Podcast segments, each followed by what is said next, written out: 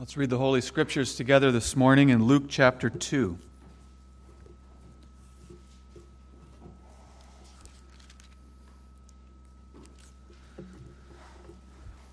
We read this portion of God's Word in connection with Lord's Day 14 of the Heidelberg Catechism and the doctrine of the Incarnation. Luke 2, verses 1 through 20 this morning. And it came to pass in those days that there went out a decree from Caesar Augustus that all the world should be taxed. And this taxing was first made when Cyrenius was governor of Syria. And all went to be taxed, every one into his own city.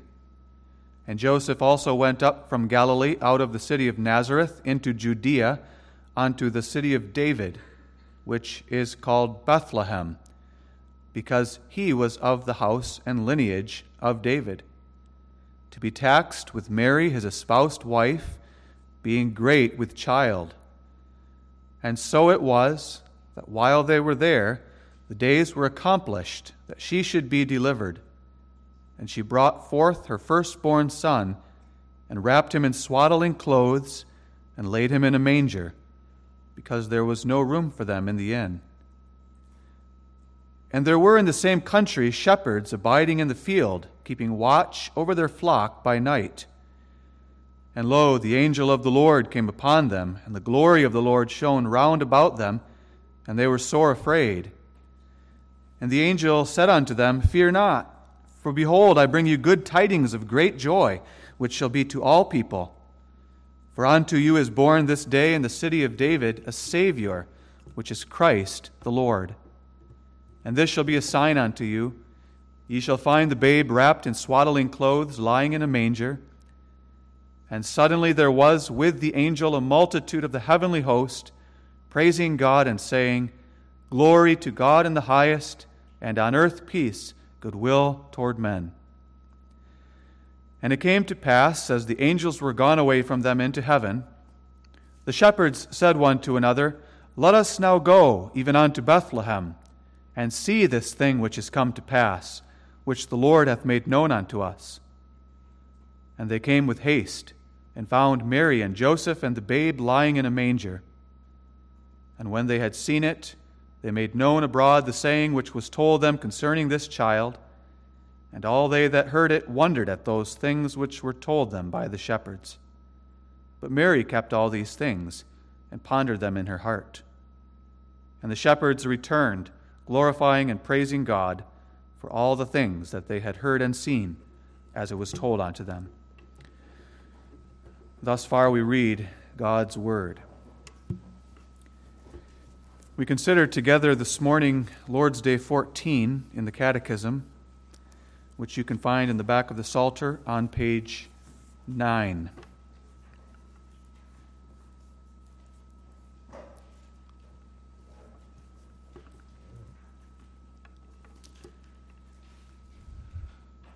What is the meaning of these words? He was conceived by the Holy Ghost, born of the Virgin Mary. That God's eternal Son, who is and continueth true and eternal God, took upon him the very nature of man, of the flesh and blood of the Virgin Mary, by the operation of the Holy Ghost, that he might also be the true seed of David, like unto his brethren in all things, sin excepted. What profit dost thou receive by Christ's holy conception and nativity? That he is our mediator, and with his innocence and perfect holiness covers in the sight of God my sins, wherein I was conceived and brought forth.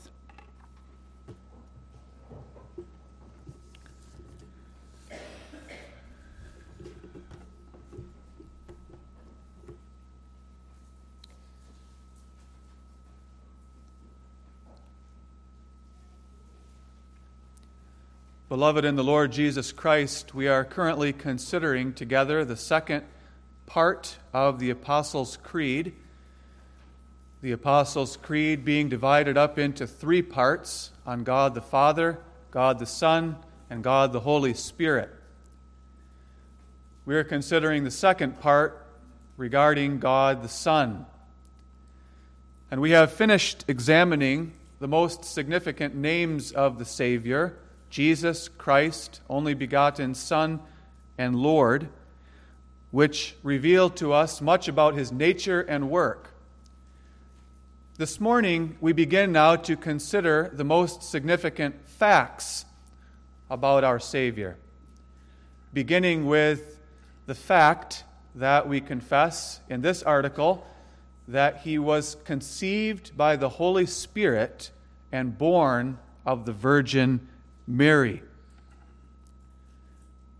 Make no mistake this morning that as we begin to look at these articles on the humiliation and exaltation of Christ, which we refer to as the incarnation of God, we're dealing here with historical facts. We're not dealing here with myths or legends or stories that men have created, but we're dealing with historical facts. What we look at this morning is a real event.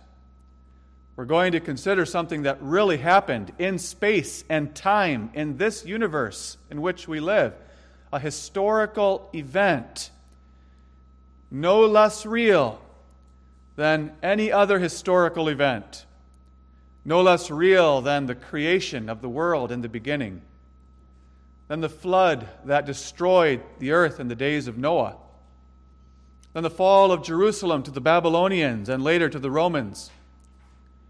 We're dealing here, when we look at the conception and birth of Christ, with an event that is just as real as your conception and your birth. If you are convinced that you were really conceived and born, that that's a historical fact, then you ought to be just as convinced that the Son of God was conceived and born of the Virgin Mary. The Holy Spirit inspired Luke to make abundantly clear the historical nature of the birth of Christ in the passage that we read. Did you notice how Luke anchors the story of the birth of Christ in history? It came to pass in those days that there went out a decree from Caesar Augustus that all the world should be taxed. And all went to be taxed, everyone unto his own city. And Joseph also went up from Galilee out of the city of Nazareth into Judea unto the city of David which is called Bethlehem, to be taxed with Mary, his espoused wife. Luke anchors the story of the birth of Christ in history. It really happened. But at the very same time, we confess this morning that we're looking at something that is a great mystery. A mystery that far surpasses our ability to understand. We're looking here at a great wonder that never ceases to amaze us when we look at the conception and birth of the Lord Jesus Christ. I call your attention to that this morning under the theme Believing the Incarnation of God's Son. Notice first the wonder, secondly, the result of that wonder, and thirdly, the profit of that wonder for us. As we gaze this morning by faith into that manger there in Bethlehem, and we see wrapped up in swaddling clothes that little baby boy who was just born to the Virgin Mary, the first thing that we must understand is that that little baby boy is God. That little baby boy is God's own Son, who continues eternal God, according to the Catechism. God revealed that to the prophet Micah hundreds of years before he was born. Micah 5, verse 2. But thou, Bethlehem Ephratah, though thou be little among the thousands of Judah, yet out of thee shall he come forth unto me that is to be ruler in Israel whose goings forth have been from of old, from everlasting. this ruler who was to come forth from Bethlehem, his goings forth have been from of old, from everlasting. And the Heidelberg Catechism now, as it explains the wonder of his conception and birth, calls him God's eternal Son. When the Catechism in Lord's Day 14 calls that little baby God's eternal Son, it calls to our minds what we learned back in Lord's Day 13. There, the Catechism taught us that he is called the only begotten Son of God because he alone is the eternal and natural Son of God. We are sons and daughters of God by adoption, but he alone is the eternal and natural Son of God. That little baby wrapped up in swaddling clothes is the eternal and natural Son of God. That baby, whose birth is announced in our text, that's what we have to see here in Luke chapter 2, which we read. That's a birth announcement. The birth announcement of the Messiah is the birth announcement of Him who is true and eternal God. Before He was conceived, He was God the everlasting and almighty God. And after he was conceived, he continued to be true and eternal God. And he never stopped being the true and eternal God as long as he lived on this earth. He never stopped being the true and eternal God when he died on the cross, when he rose from the dead, when he ascended up into heaven. As Christians with the church of all ages, we reject the error of those who taught that God became a man, and when he became a man, he was no longer God. He changed from God into man. And he emptied himself of his divinity for a time, so that while he was on earth, he was a man and not God. And then, when he ascended back into heaven, he became God again. That's not true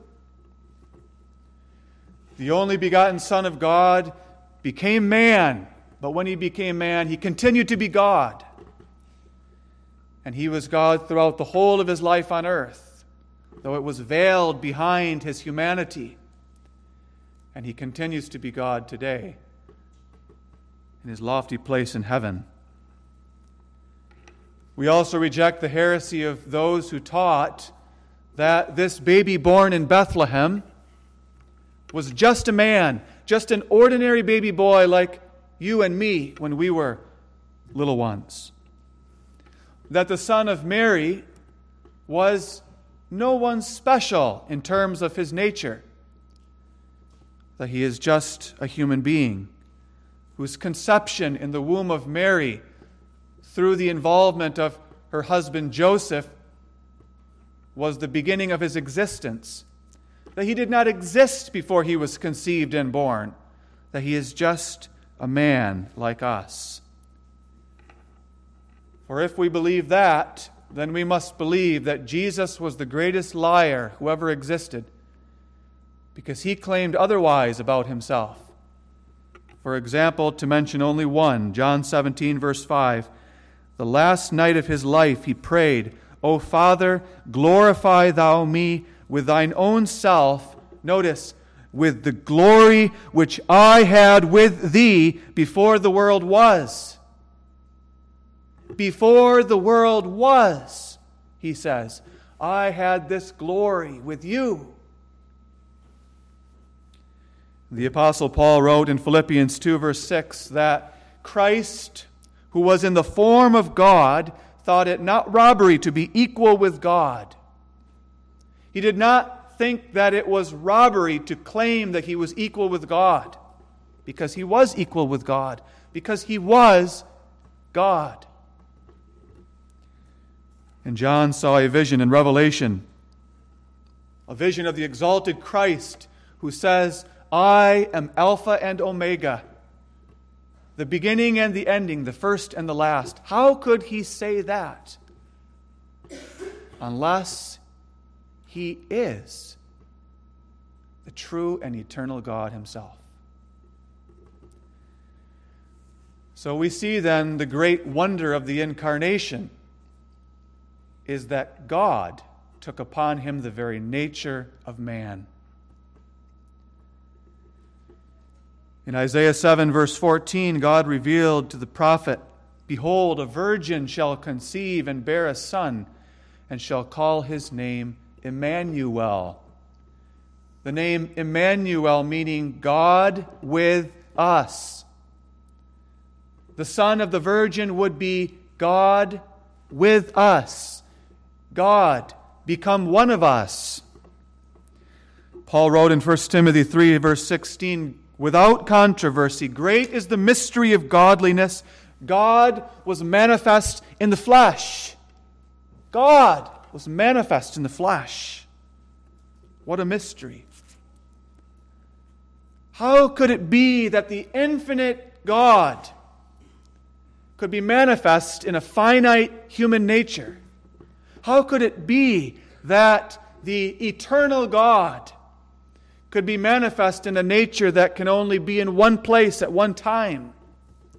How could it be that the God who is pure spirit could take to himself flesh and blood, material substance? How could it be that this God who is pure spirit and unchanging, immutable God could take upon a material flesh that is ever changing. From a little seed in the womb of the Virgin Mary to a full grown man, changing, changing, changing, growing, becoming, developing. How can the eternal, immutable, infinite, unchanging God enter into a human nature? Without controversy, great is the mystery of godliness. God was manifest in the flesh. We cannot fully understand it, we cannot fully explain it, but we believe it. I believe, we say in the Apostles' Creed, that this only begotten Son of God was conceived by the Holy Spirit and born of the Virgin Mary. He took upon himself the very nature of man he entered into the stream of time and history. How can that be? He entered into human nature, Paul writes, in the fullness of time, Galatians 4, verse 4. In the fullness of time. He did not come into the world in the beginning of time, but he came into the world after many centuries had passed. He did not come into the world at the end of time, but he came before many more centuries would pass. How can that be? How can it be that the God who is Alpha and Omega, the beginning and the ending, who was and is and is to come, the God who says, My name is Jehovah, Yahweh, I am that I am, came into time at a very specific point of time. Great is the mystery of godliness. For we know that with God, one day is as a thousand years, and a thousand years is as one day. Time means nothing to him. He's above time, he's infinitely exalted above time. And yet he came into time. He entered into the stream of time with us he joined us here in history. And he came at a very specific point of time when Rome ruled the world, when Caesar Augustus sat on the throne, swaying his scepter over an empire that spanned the whole of the Mediterranean world. And he came into this world in a very specific place, conceived in the womb of Mary in Nazareth, born in Bethlehem. God condescended. You've heard that word before condescended. It means that God, who is so high and lofty, infinitely high and exalted above the creation, came down to be with us. He came down to us. He joined us in our human nature. But he did not come down in the person of the Father. He did not come down in the person of the Holy Spirit. He came down in the person of the Son, being sent by the Father and by the operation of the Holy Spirit. And he came down into the womb of a young virgin woman named Mary, in whom he took to himself the very nature of man we have to reject another error the error of those who have taught that in the womb of the Virgin Mary, the Son of God created some kind of special human nature. He didn't do that. Then he didn't really become one of us. If he created some kind of special human nature in the womb of the Virgin Mary, he didn't do that. He took to himself our human nature. The same nature that you have, the same nature that I have. He took it from her. Since he did not have a human father, he took it from his human mother. He took from her very own flesh and blood a human nature to himself. That means that without the involvement of any man, including Joseph, the espoused husband of Mary, by a virgin conception, by a, a wonder, a miracle that has never happened since and never happened before. He created for himself a human life from one of the seeds of the Virgin Mary in her womb. And over the course of nine months, he took from her flesh and from her blood, which nourished him so that he developed and grew a body with hands and feet and fingers and toes and a head and all the organs fearfully and wonderfully made, just like us. He took to himself the very nature of man. There was no human father involved. It was the Son of God who came down into her flesh by the overshadowing power of the Holy Spirit he was conceived and he was born. Because when the days were accomplished, when nine months were finished, that she should bring forth her firstborn son, she brought him forth. He came forth. She washed him and wrapped him in swaddling clothes. And she was nothing less than the mother of God. God in the flesh. We must have nothing to do with the other heresy that Christ only appeared to be a man, but was not really a man. There were those in the early church who thought that material substance is inherently evil. So, how could it be that God would become united to this evil material substance. And so they said it must be that he didn't. He only appeared to be a man, he wasn't really a man. Paul writes in Philippians 2, verse 7, that he took upon him the form of a servant and was made in the likeness of men. So they would say, You see, only in the form of a servant, only in the likeness of men, but not really a man but they neglect the rest of Scripture. Hebrews 2, verse 14 says that as the children are partakers of flesh and blood, he also himself likewise took part of the same flesh, blood. The Apostle John warned the Christians in the early church against this Gnostic heresy that was spreading. 1 John 4, verses 2 and 3. Every spirit that confesseth that Jesus Christ is come in the flesh is of God. And every spirit that confesseth not that Jesus Christ is come in the flesh is not of God. This is that spirit of Antichrist. And so we see the wonder of the incarnation. The one true and eternal God has condescended and become a man, a real man. So, as the angel said to the shepherds outside of Bethlehem, Fear not, for behold, I bring you glad tidings of great joy that shall be to all people. For unto you is born this day, over yonder in the city of David, a Savior, which is Christ the Lord. The result of the incarnation was, first of all, that the Messiah who was born was the true seed of David. Catechism points that out. He is the true seed of David. The fact that he was born to that particular woman, Mary,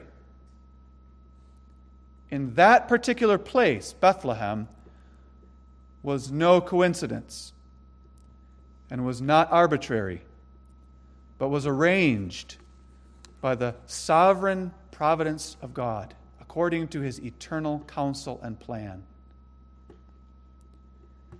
God eternally planned that the Messiah would come from the house of David. Going way back to Genesis, God revealed that plan through Father Jacob when in his dying days he pronounced blessings upon his sons. And the blessing that fell upon Judah was that out of Judah Shiloh would come, and the scepter of kingship would not depart from Judah until Shiloh comes. And unto him shall the gathering of the people be. And God revealed more of that promise through Nathan the prophet who came to David at the height of his power and promised him that although he will not build a house for the Lord, his son will build a house for the Lord, Solomon, but especially the coming Messiah, and that this coming Christ would sit upon the throne of his father David forever and ever and ever with a kingdom that would have no end. Throughout the whole of the Old Testament, God preserved that seed of the woman, that seed of David, so that there was always a son of David to sit upon the throne. From generation to generation, even when mighty empires arose in the east Assyria, Babylon, Persia, Greece, those mighty, mighty empires, so frightening, with their mighty emperors, were not able to crush the line of David. But even when the king was removed from the throne and carried off into Babylon, God preserved the line of David in captivity. And through captivity, brought it back to the land of promise, back to Jerusalem in the person of Zerubbabel. And for many, many more generations, many centuries, he preserved that line of David, though it went, as it were, underground and it was hidden from all view until finally, in the fullness of time, it popped up in the persons of Joseph and Mary.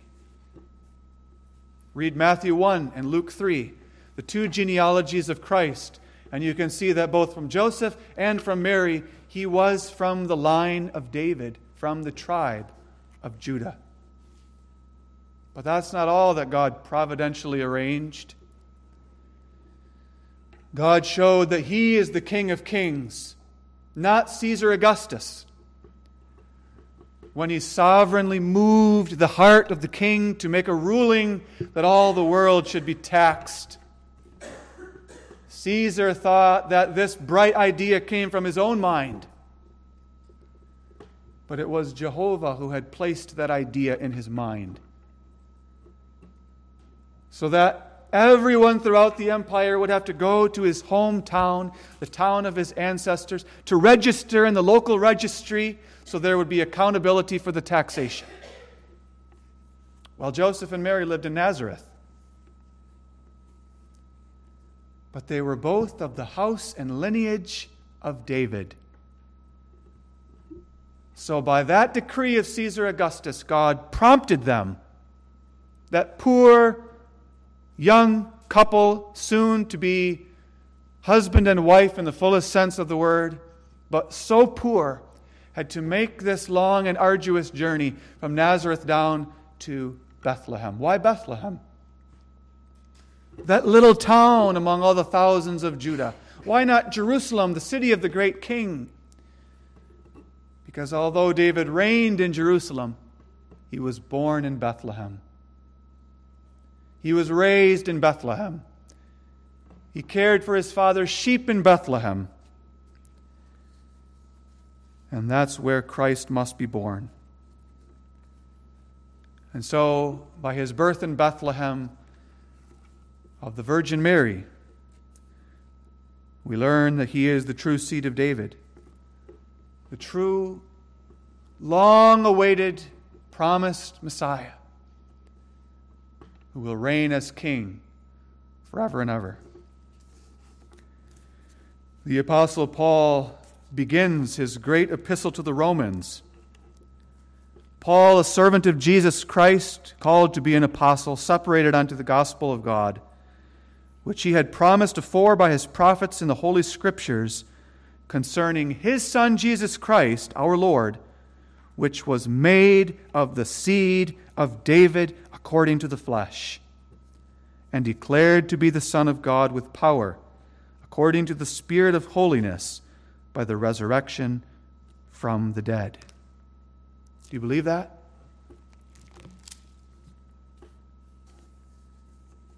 You believe that Jesus is true and eternal God, the little baby wrapped in swaddling clothes by virtue of the incarnation, is the true seed of David, your Messiah. Furthermore, the result of the incarnation was that he became like unto us in all things except for sin. On the one hand, we reject yet another heresy. The view of some in the ancient church was that the result of the incarnation was that Christ is two persons in two natures. The person of the Son of God, the person of Jesus of Nazareth, divine nature, human nature, somehow joined together. But they couldn't explain exactly how. Sort of like a husband and wife are joined together, but they're two persons. They're joined together somehow in a mystical relationship. The church said no. No. Christ is not a split personality, He is one person. And in 451 AD, the church declared at the Council of Chalcedon we acknowledge two natures of Christ, quote, concurring in one person and one subsistence, not parted or divided into two persons, but one and the same Son and only begotten, God the Word, the Lord Jesus Christ. One person. But the church also rejected another heresy. The idea of others in the early church that the result of the incarnation was that the divine person and the human Jesus in the incarnation were mixed together as you might mix something to make a cake. You mix the ingredients together. You mix your flour and your sugar, but you no longer have flour or sugar, you have cake batter. So the divine and the human were mixed together in the womb of Mary in such a way that a third nature came into existence, which they didn't know what to call, so they just called it the God man. The church said, no, not a mixture. Two natures, two distinct natures. He is very God and he is very man, not a God man. One person, come down, two natures. That's the result of the incarnation, which means that he is fully divine in every respect and he is fully human in every respect. He partook of flesh and blood from the Virgin Mary. He took the human nature with all that it contains a real human body, with all of the ordinary organs of a male of the human species. A real human spirit or soul and will. All that is involved in the spiritual side of a human being, he possesses. He, he took that to himself. A human soul, which is the source of all of our thoughts and desires and beliefs and emotions and sorrows and joys. And he experienced all of those things, the whole of the emotional life of man, except for sin, he experienced. The whole of the mental life, intellectual life of man. And he had to be fed when he was a little baby. He had to eat, he had to drink milk from his mother. He had to be fed with a little spoon when he was a, a little baby boy. And as he grew up in Nazareth, he had to go to school and he had to study and read books and learn and study and memorize. He had to learn how to walk with his feet and to grip things with his hands. He had to use his eyes and his ears to see where he was going, to hear things.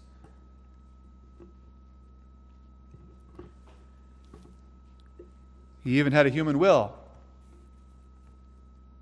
There were others who said, well, oh, that's true, but he doesn't have a human will, though, does he? He has a divine will. He's not a human in this respect. But the church said no to that, too. No. Everything that involves human nature, he possessed. Can you prove that? Sure. Behold him in the Garden of Gethsemane. Father, if it be possible, let this cup pass from me. Nevertheless, not as I will. That's the human will. But as thou wilt. That's the divine will. He had everything involved in human nature. And he had everything of divine nature as well. And therefore, he had no sin. If he really did have a human person, then you could argue that he also was a sinner. Because every human person is a sinner after the fall the sin imputed to Adam, the guilt imputed to Adam for his sin, is imputed to every single human person that comes from Adam. But he's not a human person. That doesn't mean that there's an aspect of him which is not human.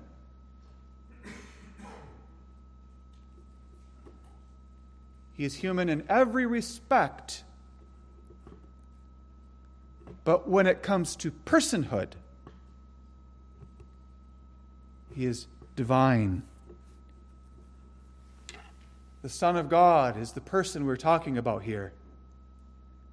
That person, the second person of the Trinity, came into human nature and took all of human nature to himself. But since he's a divine person who took that human nature, he not only had no sin, but he cannot sin. Sin, in its very essence, is rebellion against God. How can God rebel against himself? How can God disobey himself? He was free from all sin. And God declared that too at his trial when Pontius Pilate said, Before all of the world, I find no fault in this man. It's because there was no fault to be found. He was a lamb without spot or blemish. And so, the result of the incarnation when Mary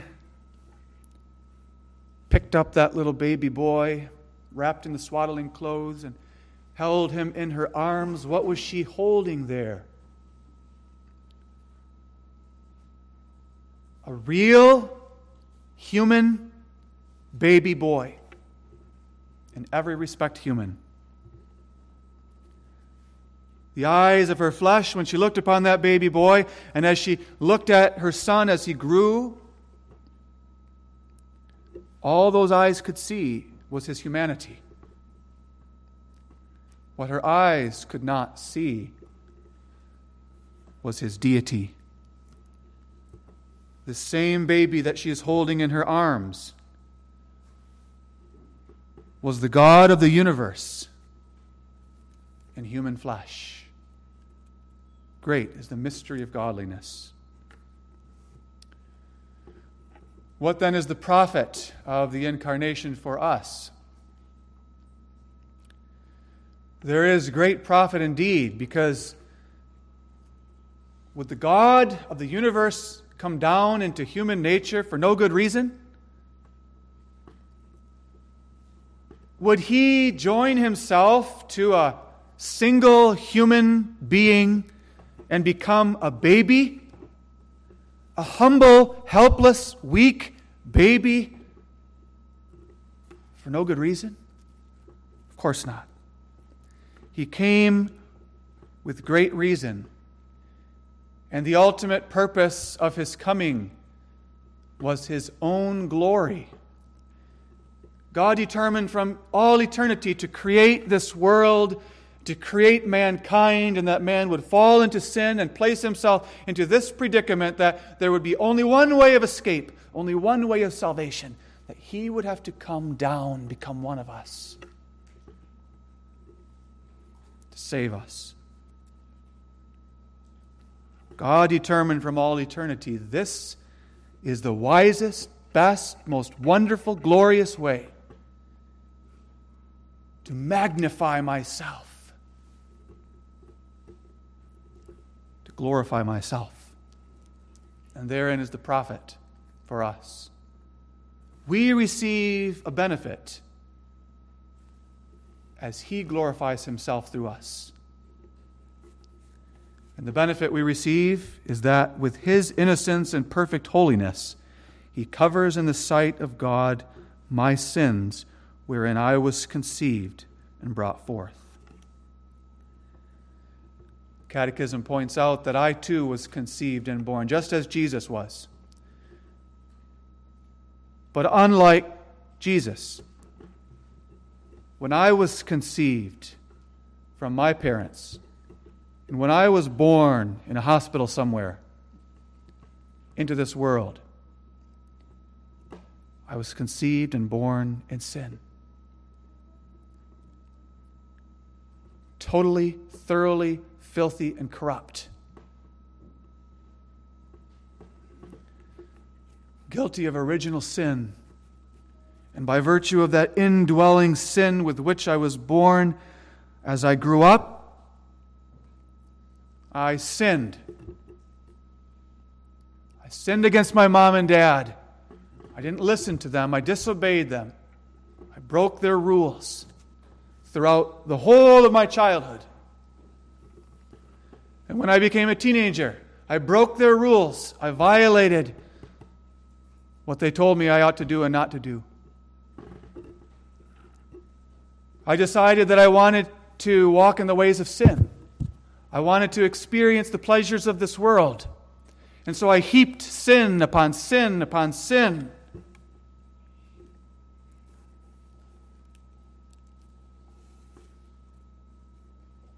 and I made myself worthy and exposed to the wrath and everlasting judgment of God. And there's nothing that I can do to escape from it. I'm stuck. I'm lost.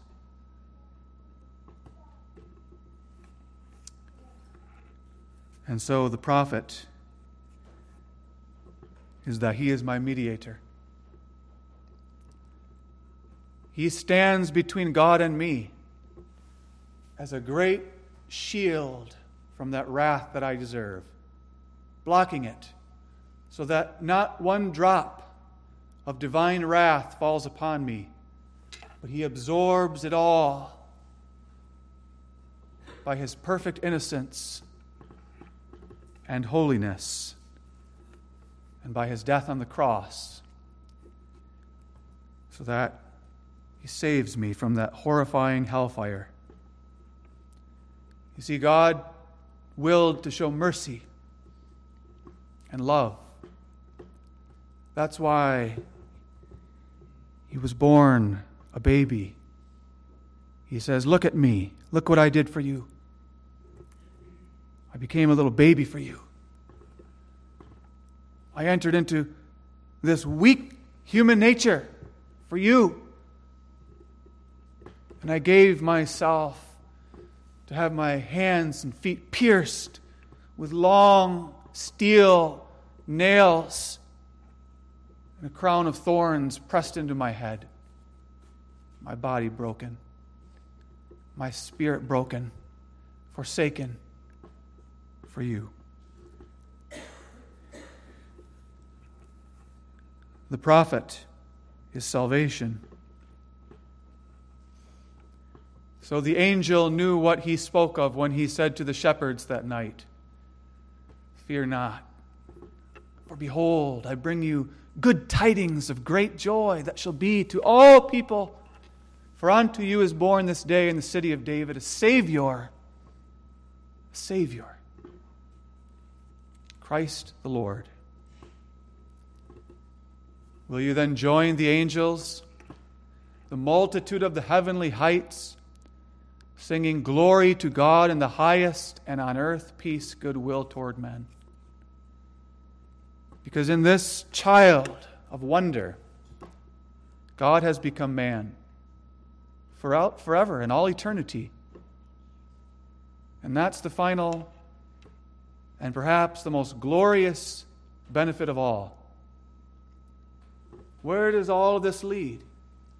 What is the end goal of God with all of this? It is that we will be able to see Him.